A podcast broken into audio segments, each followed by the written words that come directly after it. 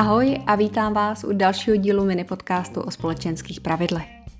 Určitě jste už byli v situaci, kdy jste k sobě domů pozvali na skleničku či večeři své přátelé, kolegy nebo známé.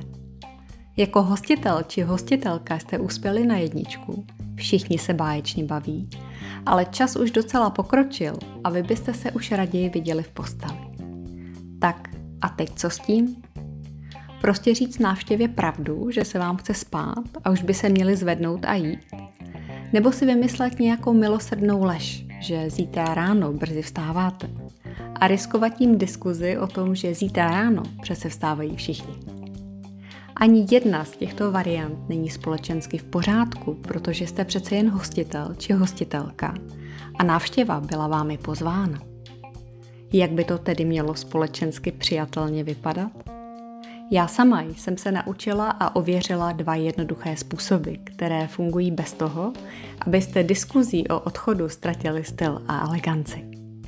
Ten první způsob je ten, že se ve vhodnou chvíli, a vhodnou chvílí bývá pomlka v konverzaci, s úsměvem zeptáte, komu mám objednat taxi, protože doba čekání může být skutečně dlouhá.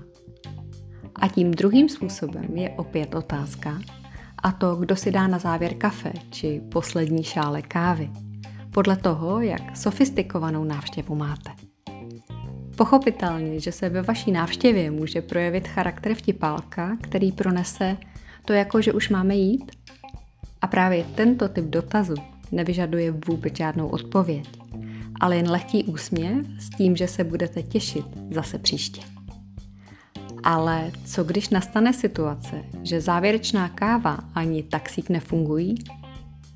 Pak vaše návštěva nectí společenská pravidla a také jednoduše pošlete k ledu i vy.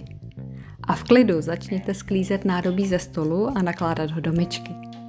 Zvuk cinkajícího nádobí totiž nakonec vyžene úplně každého. Tak a to je dnes všechno. A já vám přeji jen a pouze samé příjemné návštěvy. Pokud se vám dnešní díl líbil, nezapomeňte stisknout tlačítko odebírat a potěší mě, když tento podcast doporučíte dál, protože čím víc lidí si ho poslechne, tím víc lidí se k sobě bude chovat lépe. Děkuji za pozornost a mějte se krásně.